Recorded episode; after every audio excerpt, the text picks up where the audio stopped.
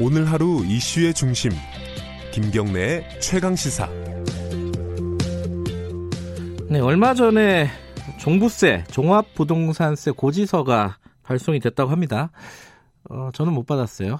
받으신 분들은 어, 좋을 수도 있는데 아 내가 어, 우리 집 비싼 집이구나 이렇게 생각할 수도 있지만은 어, 이게 좀 부담된다 이런 기사들이 많이 있습니다. 어, 이 진짜 부담이 되는 정도인지 어, 이런 걸 좀 생각을 해볼 필요는 있을 것 같아요. 경북대 최한수 교수님 연결해서 관련 얘기 좀 여쭤볼게요. 안녕하세요. 예, 안녕하세요. 네. 어, 이게 어느 정도 부담이 된다고 보면 됩니까? 이게 신문기사 보면은, 아, 종부세 때문에 카드를 잘라버리겠다, 외식도 못하겠다, 뭐 이런 기사, 불만이 나오는 기사들이 많더라고요. 예, 그, 일단 뭐, 누구나 세금은 다 내기 싫어하고요. 그렇죠. 최근 들어 네. 경기도 안 좋기 때문에 세금이 부담이 되는 건 사실입니다. 네.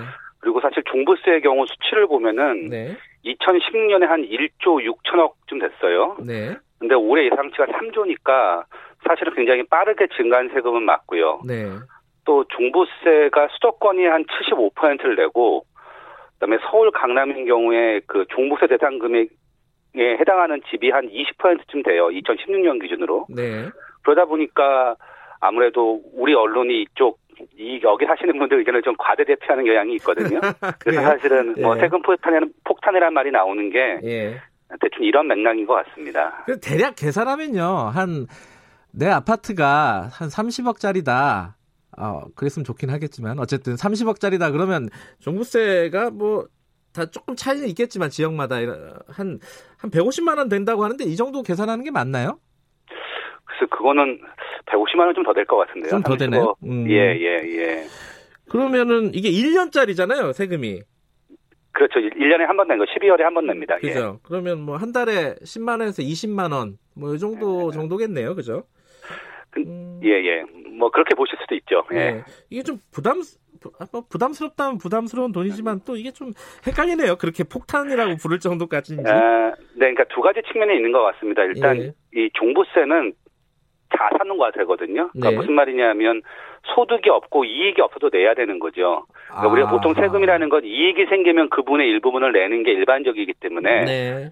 어, 사실은 이제 현금이 이- 생기고 그거에 세금을 내는 건데요. 예. 자산가세는 현금이 없어서 유동성에 직면할 수가 있어요. 그러니까 네. 예컨대 뭐 흔히 말하는 이제 뭐 cash poor라고 하는 그러니까 예. 돈 자산은 많은데 현금이 없는 사람들 중에 음흠, 뭐 세금을 내서 대출을 받는 건 사실은 굉장히 불쾌한 일이죠 누구나. 음흠. 그래서 조세 저항이 큽니다. 일반적으로 자산과세가 소득과세에 비해서 조세 저항이 크고요. 네.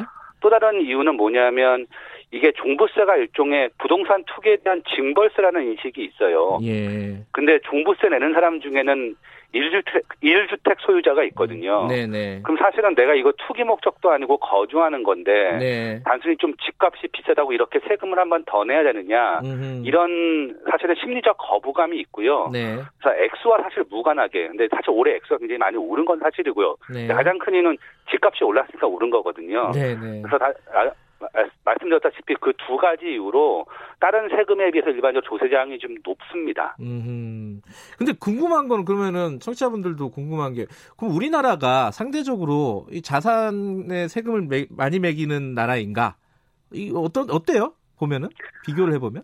아, 예. 그 우리가 제가 보기에 여러 가지 데이터가 있는데요. 네. OECD 평균인 것 같아요. OECD 평균 정도? 음. 예, 그러니까 예를 들면 이제 종부세가 우리 어 GDP 대비 보유세 비중이 이게 2016년 데이터인데요. 네. 0.8%쯤 됩니다. 네. 근데 OECD 평균이 한 1.1% 되고요. 아, 그다음에 이제 전체 조세 대비의 보유세가 얼마나 되느냐? 예. 이게 우리가 4.3%인데 OECD가 약 4.5%거든요. 네. 따라서 이제 이 종부세는 우리 수준이 지금 보유세 수준이 한 OECD 평균, 그러니까 뭐 더 많이 내는 것도 아니지만 네. 그렇다고 덜 내는 것도 아닌 것 같아요. 제가 음. 보기에는. 예. 이게 집값 잡으려고 어, 예. 잡기 위해서는 본질적으로는 이 보유세를 좀 높여야 되는 거 아니냐 이런 의견들이 일부 있습니다. 여기에 대해서는 세금 전문가시니까 어떻게 생각하십니까? 그러니까 뭐 제가 말씀드리면 네. 종부세는 부동산 투기 억제책으로 치면 되게 무딘칼입니다. 아 그래요? 음. 예, 오히려 역, 역설적으로 무딘칼이고요. 그래서 더 다른 방법들이 있죠. 예, 근데 대출을 제어한다든가 네.